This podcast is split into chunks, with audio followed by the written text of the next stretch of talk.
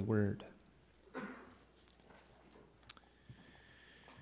Please take your copy of God's word and turn back to the first passage that we read together in the Old Testament prophecy of Isaiah. And here in our afternoon service, we've been working our way through this book, Old Testament book of the Bible, and we come this afternoon to chapter 18, Isaiah chapter 18. It begins with these words Woe to the land! Shadowing with wings, which is beyond the rivers of Ethiopia. We've been seeing how, in this section of Isaiah, as we turn from one nation to another nation in the regions surrounding uh, the people of Israel, uh, we've seen that there is a great deal that has happened, that is happening at the time of the writing, and what is prophesied of what will yet happen. So there's a great deal of, of activity, and in that sense, it's nothing new. There's nothing new under the sun in this respect. That nations throughout history have always been places of great happenings, great events that are, that are unfolding. And of course, the relationship between nations is also significant within the annals of the history of, of the world. And so, as we come to our own day and we look out the window and see nations great and small with all sorts of things stirring and wars and rumors of wars, as is in every generation, and all sorts of developments that are taking place, we really are not seeing anything new in that respect. The scene and its details has changed, but the pattern remains the same throughout all of these ages.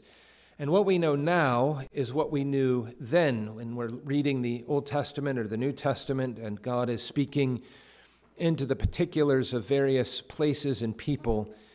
We know that God is always at work.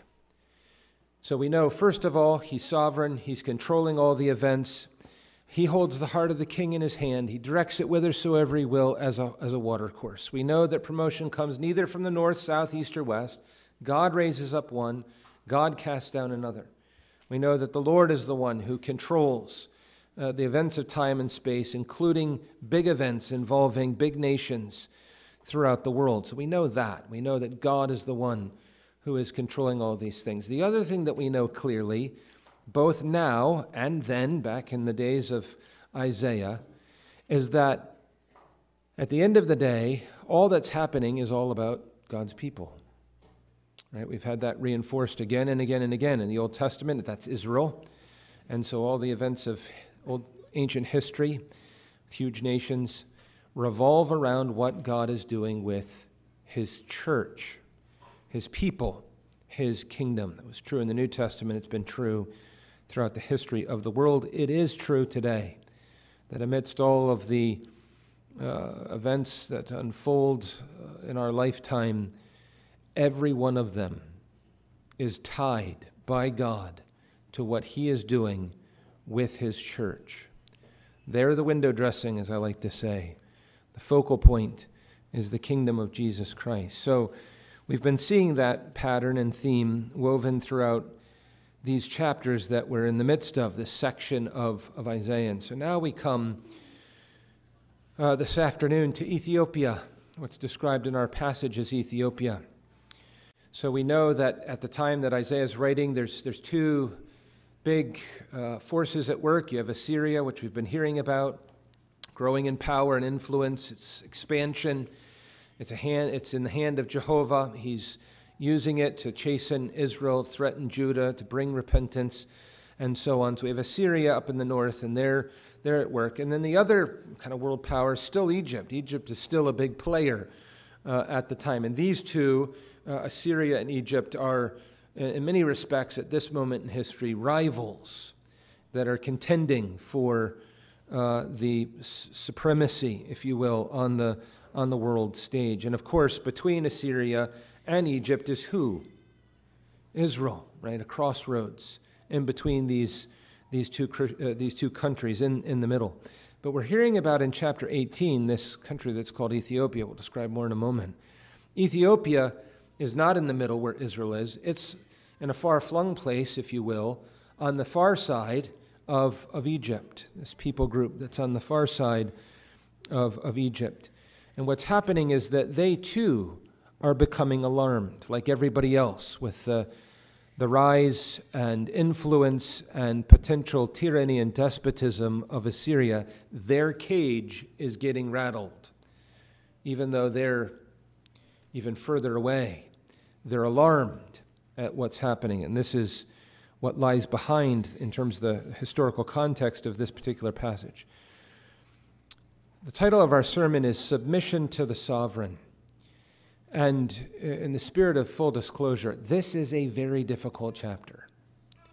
So, everyone, all the commentators, everyone will tell you this is a difficult chapter. It's a difficult chapter in terms of translation. So, there are portions, like in verse 2, very difficult to translate, know what direction to go. Passive, active, is it referring, it should be translated this way or that way, uh, in terms of the vocabulary, even. So there's translation problems. There's also, kind of along with that in chapter 18, difficulties with interpretation. So, what exactly does it mean? What, what exactly is being described? And so you can imagine that consequently, application from that interpretation can be a challenge as well. Nevertheless, God's given to us, given it to us in his inspired word for very important reasons. And I believe with the Spirit's help and diligent work, we are able uh, to understand what it's saying and what the implications are, uh, the, the, ongoing implications for ourselves. We're going to note three things um, this afternoon. First of all, we begin with alarm. So we begin with alarm in those first few verses. We read verse 1.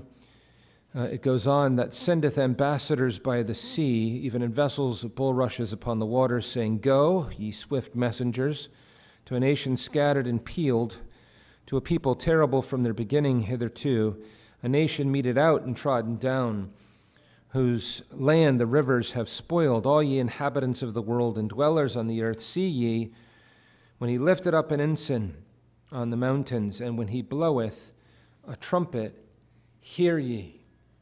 So here we have the description of alarm. So we're told that in this woe, uh, we have another people. We heard about Syria and Damascus as well as Israel last week. We've looked at others prior to that.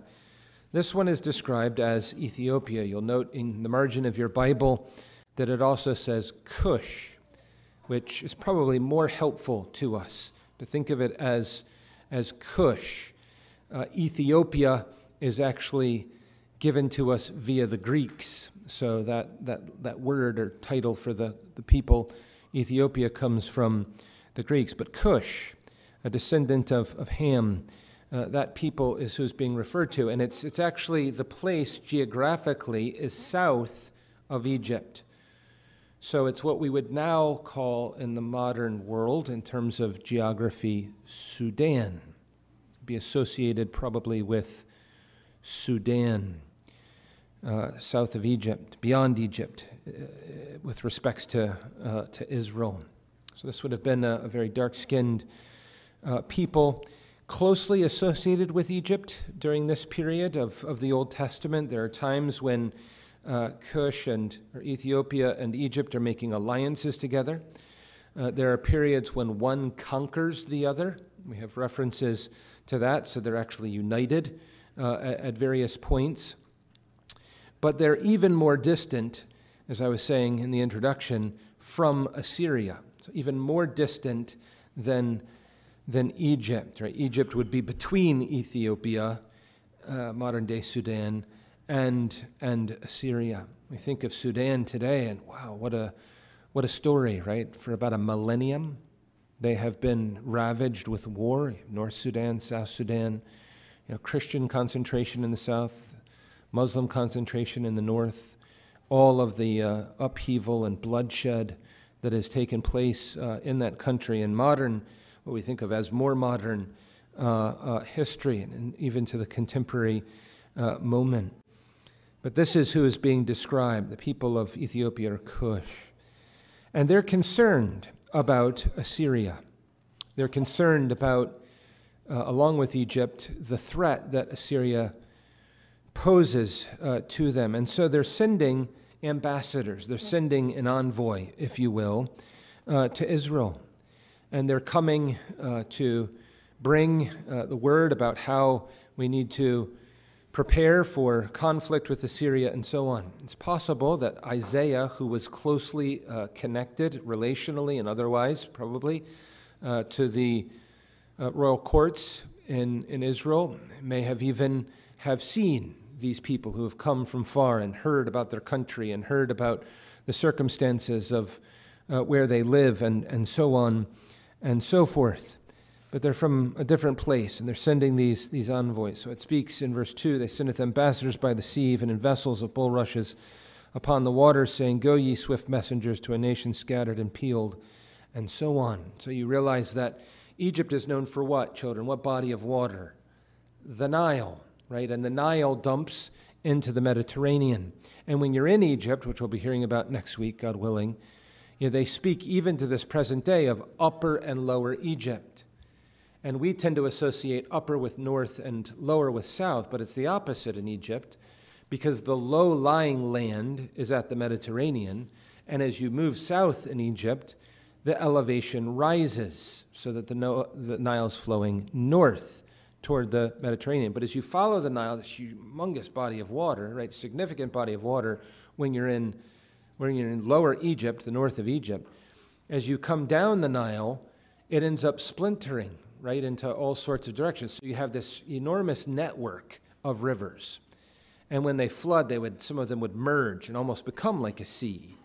But you have this enormous uh, network of various tributaries uh, that flow or feed into the Nile. And so this is south of, of, of Egypt and goes, it was extend to, to, what we think of as the borders of Sudan and so on uh, today, a land of rivers that they've crossed right? And so they're described here as um, go ye swift uh, messengers to a nation scattered and peeled, you know, or people that are spread out and, and peeled, polished.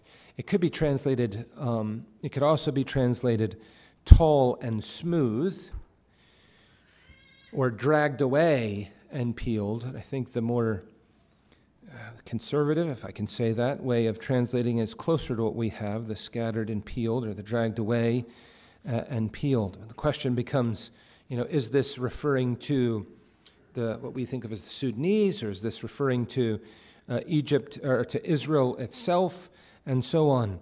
Uh, but the fact that they are being sent uh, to a place that's being described, it would seem as if this is actually envoys going from uh, Ethiopia to other places to, to raise the alarm. And if you think later on about the description of a nation meted out, trodden underfoot, whose land of rivers is, have spoiled, coming to the place of the name of the Lord of hosts, um, the Mount Zion. And so here we have, you know, upheaval. So that, that much is clear. And we saw upheaval in Syria, we saw upheaval in Ephraim or in, in Israel. Uh, we're going to see upheaval in the hearts and minds of Egypt, so too with Ethiopia regarding the threat of, of, of Assyria. And so they're sending ambassadors along these waters of the upper courses of the Nile uh, to summons people to be, to, to be ready for Assyria. It speaks about an ensign being lifted up and a trumpet uh, being blown with regards to all of this. So the, the bottom line is this there is a feeling of chaos, right? There's a feeling of alarm. There's a sense of vulnerability, of foreboding doom. There is, um, for the, the people who are living at this time, overwhelming fear. You know, what is going on? You know, what is going to happen? What are we going to do? It seems inevitable that there is destruction that is headed our way, that we nor any other could possibly stop. And so there's an overwhelming sense of fear. And so the question then comes this whole context of alarm brings the question where do we turn?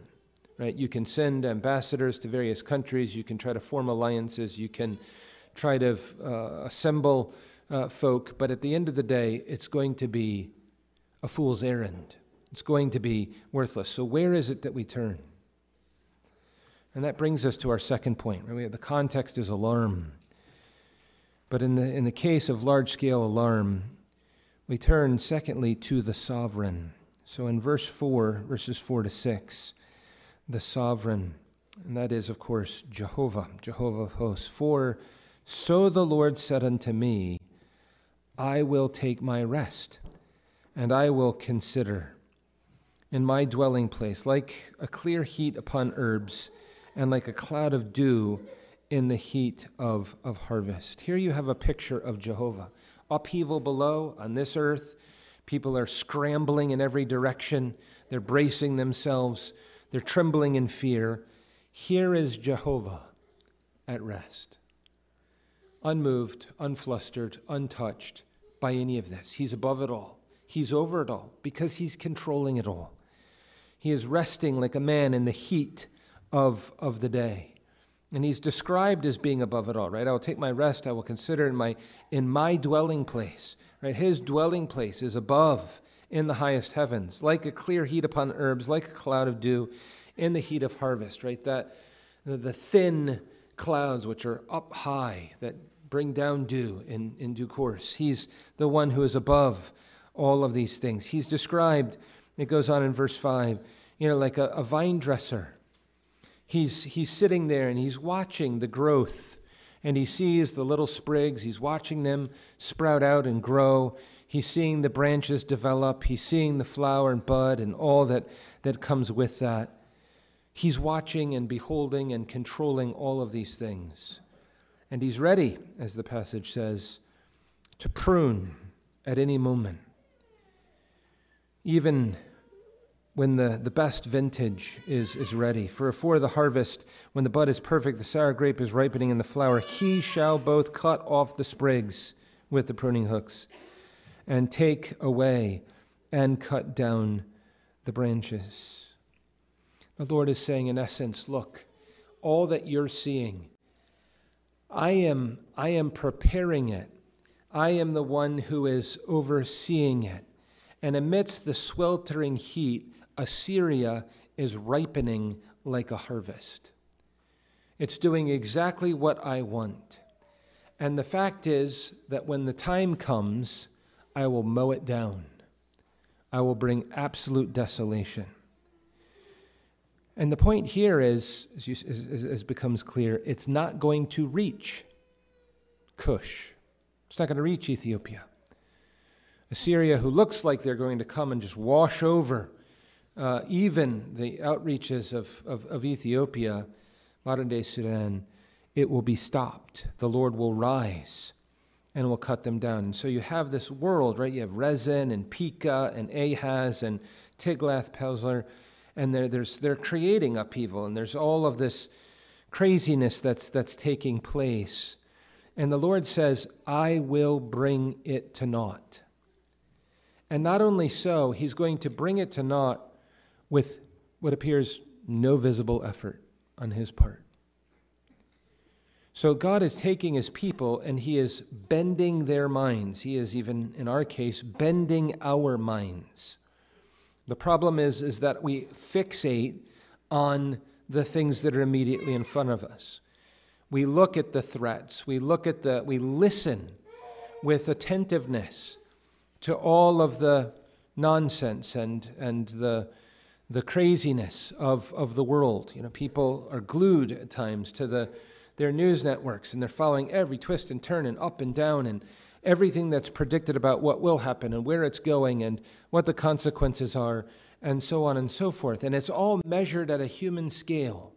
If this leader does this, then this country will do that.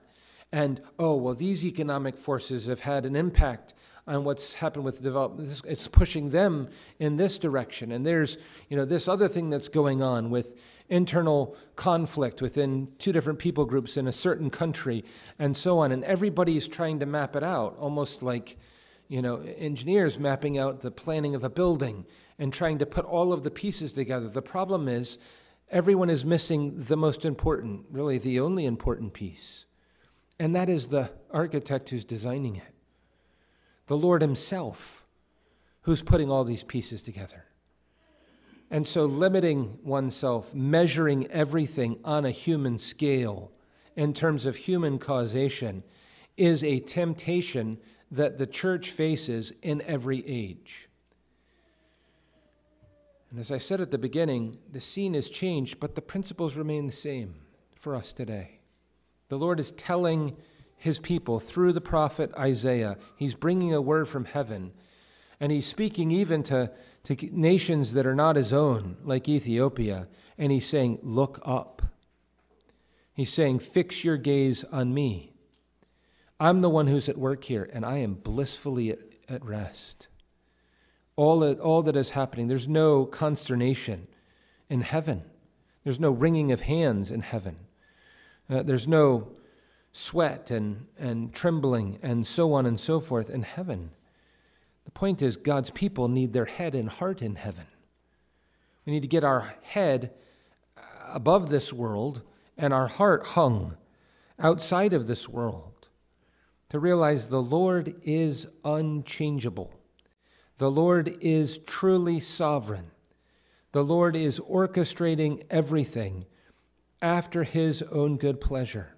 Right? We sang about it earlier. We sang about it in the Psalms. The Lord does all his own holy will. Right? He's the one who's who's bringing all these things to pass according to his good pleasure. And so this doctrine of God's sovereignty, this doctrine of divine providence, this doctrine of regarding the works of God uh, sustaining and controlling and governing all of all the events of space and time, all creatures and all of their actions, is something eminently practical. It's not merely a theological notion to which we adhere.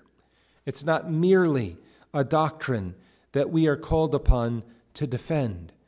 That truth is unto godliness, like every truth.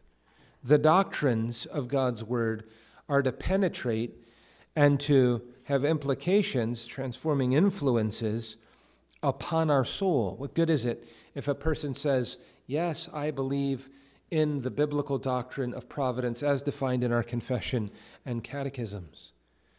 but in fact live as if it weren't true. Think and assess things as if it weren't true. Right? This is what the Puritans called practical atheism. You know, one who, who confesses that there is a God and that the triune God of the Bible is the living and true God, and yet when it comes into the practical details of their life, they live as if God was not. No thought of God, no consciousness of God, no sense of the Lord's presence. The Lord is the one who is at work here. And the believer thinks like that. It controls how they interpret history, how they interpret, you know, contemporary context and circumstances. But it also it also molds how they feel about it, how we respond to it. The Lord is in the heavens and he is the one who holds the heart of the king in his hand to direct it whithersoever he will as a watercourse. And lo and behold, what do we discover? The Lord's saying, I'm going to take all this away. I'll cut down the branches. They shall be left together under the fowls of the mountains, the beasts of the earth. The fowls shall summer, shall summer upon them, and all the beasts of the earth shall winter upon them. He's saying, when I pull the plug on Assyria, story over. Everything you thought was going to happen can't and won't happen they're going to be left wrecked. They're going to be left as prey out in the open for the birds to feed upon, and so on and so forth. In other words, what we find is that God makes even the wrath of man to praise him. We sing about that in Psalm 76, don't we? Where it says in verse 9 When God arose to judgment, to save all the meek of the earth.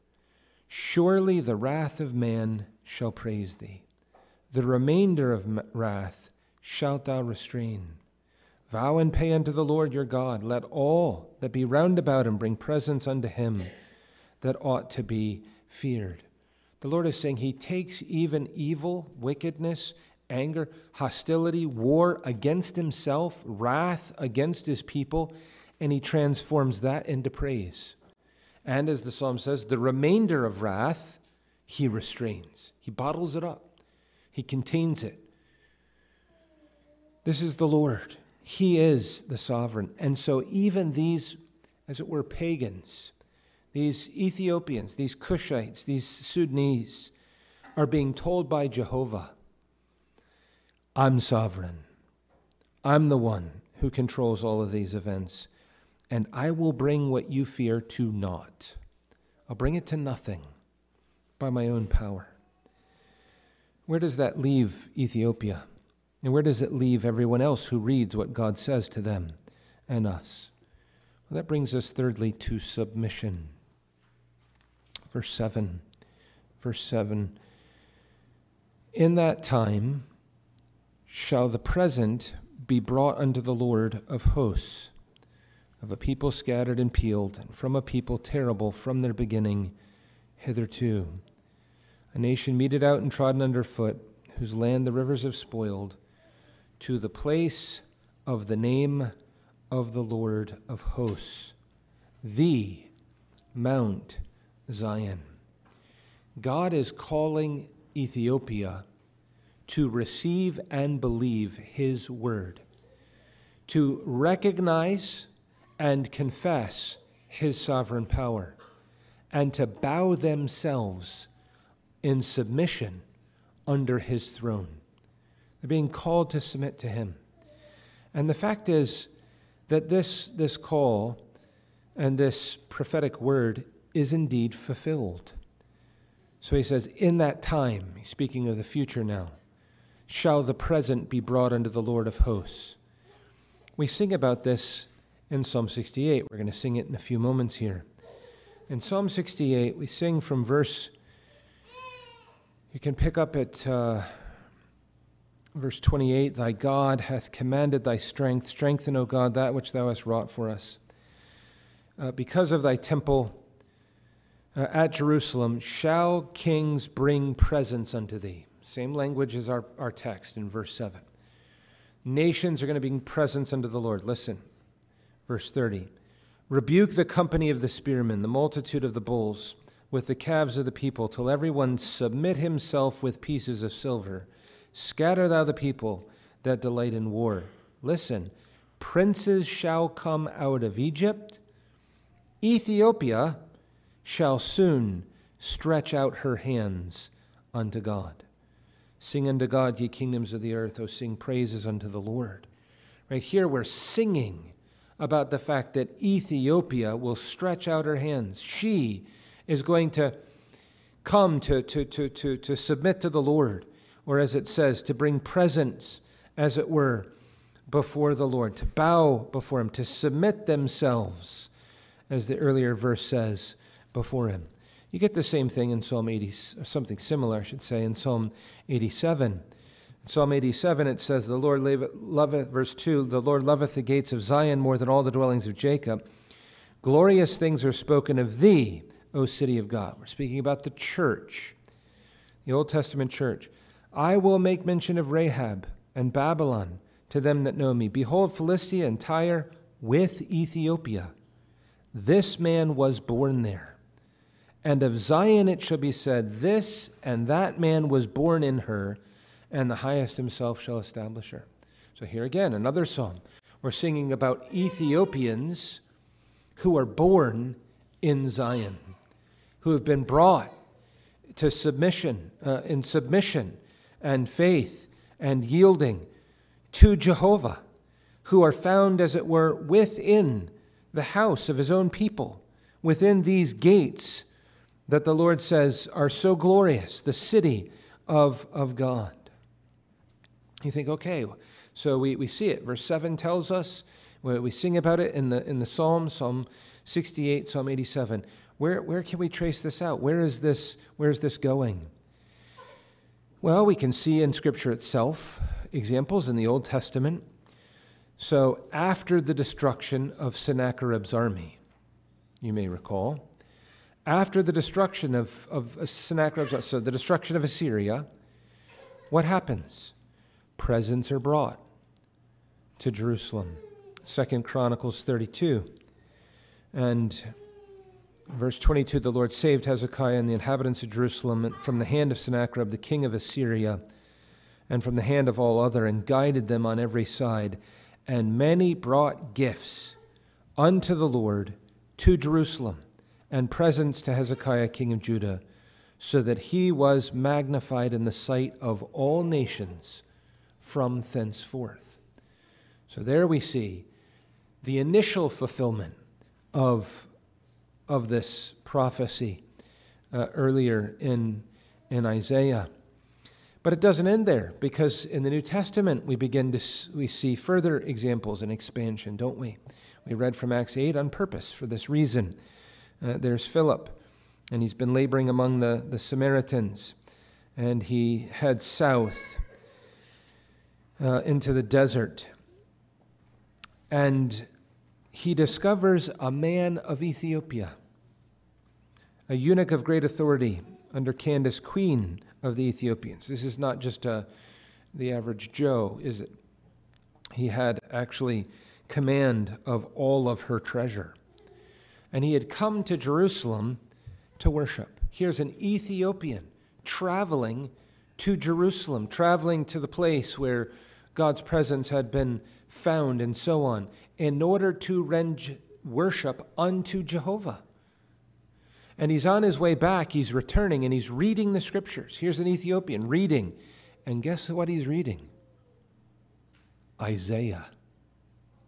He's reading the prophecy of Isaiah. No doubt had read chapter 18, along with what's quoted here. And so Philip, under the command of the Lord, comes to him and says, do you, you know, do you understand what you're reading? And he says, How can I? I need someone to tell me. And Philip climbs up into the, into the chariot with him and begins to preach the Lord Jesus Christ. And here is a man who now is receiving the gospel, the mouth of a minister, through the, the preaching of the Holy Scriptures, the Old Testament prophecy of Isaiah, and he's brought to faith in the Lord Jesus Christ. Now we're in the New Testament church. And an Ethiopian, in these early chapters, chapter 8, an Ethiopian emerges as one who is joining himself to Christ. He's baptized, visibly aligned with, publicly aligned with the, the people of, of God, and goes away uh, rejoicing. And so there you see the Lord bringing these things to fulfillment. And there are some who would stop there, would say, okay, we got after Sennacherib, we see things happening. Yes, there's an instance, for example, it gives us a window in the New Testament to Ethiopians who are coming into the church through the preaching of the gospel and so on. And some would stop right there and say, that's, that's it. That's the fulfillment of Isaiah chapter 18, verse 7, and so on. But I do not believe so. In that time shall the present be brought unto the Lord. This, this language, um, it's interesting, is, is actually expanded. So later, after the incident with Sennacherib, after Isaiah's day, we have the prophecy of Zephaniah. And there in Zephaniah chapter 3, picking up at verse 8 Therefore, wait ye upon me, saith the Lord, until the day that I shall rise up to the prey. For my determination is to gather the nations, that I may assemble the kingdoms, to pour upon them mine indignation, even all my fierce anger, for all the earth shall be devoured with the fire of my jealousy. For then will I turn to the people a pure language, that they may all call upon the name of the Lord to serve him with one consent. From beyond the rivers of Ethiopia, my suppliants even the daughter of my dispersed, shall bring mine offering.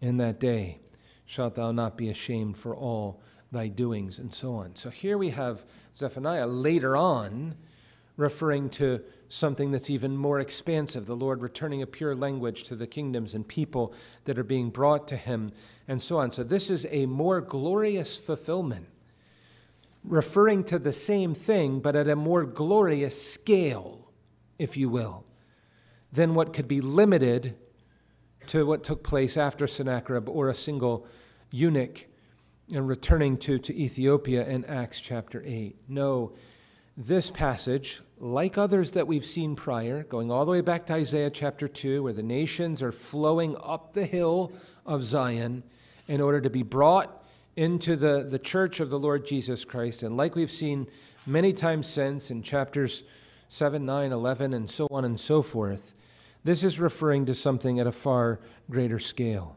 It's referring to what we sing about again in the Psalms and places like Psalm 72, which says, they that, verse 9, they that dwell in the wilderness shall bow before him, and his enemies shall lick the dust. The kings of Tarshish and of the isles shall bring presents. Same kind of language. The kings of Sheba and Seba shall offer gifts. Yea, all kings shall fall down before him, that is Christ. All nations shall serve him, that is the Lord Jesus Christ. And how often do we have this in the Psalms? You know better than most. We have it everywhere, where we're singing about the nations as nations, the Gentile peoples flowing into Zion, kings pledging their allegiance to the Lord Jesus Christ, or in the language of Isaiah later on in chapter 49, Gentile kings being nursing fathers and nursing mothers to the church in the New Testament. Right? This is the language that God gives us. Chapter 22, verse 27 All the ends of the earth, this is the Psalms, shall remember and turn unto the Lord, and all the kindreds of the nations shall worship before thee. For the kingdom is the Lord's, and he is the governor among the nations. In other words, what we have given to us in comparing Scripture with Scripture, as I've sought to do, prove to you clearly from the Bible itself, this fits very snugly like yet another piece in the overall puzzle of what we find in the scriptures. That the knowledge of the glory of the Lord will cover the earth as the waters cover the sea. That that little leaven is going to fill the whole lump, the kingdom of the Lord Jesus Christ. That the kingdoms of this world shall be made the kingdoms of our Lord and of his Christ. And he shall reign forever and ever. Right? This is a description of gospel, unparalleled gospel prosperity within the, the, the, the post New Testament age, in the gospel being taken to the ends of the world. In other words, the full fulfillment of verse 7 has yet to be seen. Why is that relevant to you? If you have any interest in history, or if you have any interest in other countries and geography and so on, and you've taken note of Sudan, and you know something about the history of all that they've been through and what the Christians are suffering there now at the present moment. It, do, it means a great deal to you. Because if you're a Christian, there's nothing in the entire world that means more to you than the kingdom of the Lord Jesus Christ. Nothing that means more to you than the advance of that kingdom. Nothing that means more to you than the glory that is brought to the King himself. And here you can come to places like Isaiah chapter 18, an obscure passage, a difficult passage in many ways. You can come to places like this and gather fistfuls of hope. And you can pray in keeping with the will of God, praying according to his will, according to the word, for places like Sudan, that the Lord would hasten the day when this when they will be as it were bringing presents unto Jehovah in submission to him, to the place of the name of the Lord of hosts, to Mount Zion, the church of the living God, the church of the Lord Jesus Christ, to see them gathered under the reign of the great King, savingly, brought through the converting work of the ministry of the Holy Spirit and the proclamation of the gospel, to see this war torn people and everything else that's associated with them. Knowing days of great light. So the darkness gives way and the light shines, and the Lord is pleased to look upon the Cushite people so that they are brought in and we can sing with them that yes, those from Ethiopia, they have been born here. They have been born in Zion. They have been reborn by the ministry of the Holy Spirit. They are citizens of the great kingdom, the great king himself. Right? This, these Old Testament pr- prophetic portions of Scripture, though they seem so distant from us, distant historically, ancient, ancient history, distant in terms of geographically, people and places we haven't been or seen, it's absolutely as close as you can imagine because it pertains to your family, the church of Christ, to the kingdom of which you're a citizen, to people who would be joined as brothers and sisters with you. Many are at this moment, but many more in time to come. And so this gives us optimism. It gives us not a not a flimsy optimism of the, the people who have you know inclinations to, to think the best of things, but a biblically rooted, a biblically grounded op- optimism about who God is and what God will do for his own cause and kingdom. And so here the Lord threatens to destroy, the Lord threatens all sorts of things with regards to Assyria as well. But in the midst of all of that, here is a people who will be given entrance into the church of the Lord Jesus Christ. You imagine being a Sudanese coming to Christ and joining yourself to the church and coming to passages like this. And think how meaningful and how impactful that would be. To think that the Lord has promised it and He's done it, He's kept His word. So it fuels our prayers. We, we're a people that are to be responding to the word with prayer. Our prayers are to be informed by the scriptures. We're to pray God's will according to the rule that He has given to us. This informs our prayers, as do the psalms that we sing, that the Lord would hasten the day for the ingathering. At a much larger scale, the, the Cushite people into the kingdom of the Lord Jesus Christ. We sow and sow and sow, and one of the ways that we sow is sowing in prayer, in order that in due course the church might reap. And we who sowed and they who will reap in due course shall rejoice together. May the Lord bless these things to our hearing.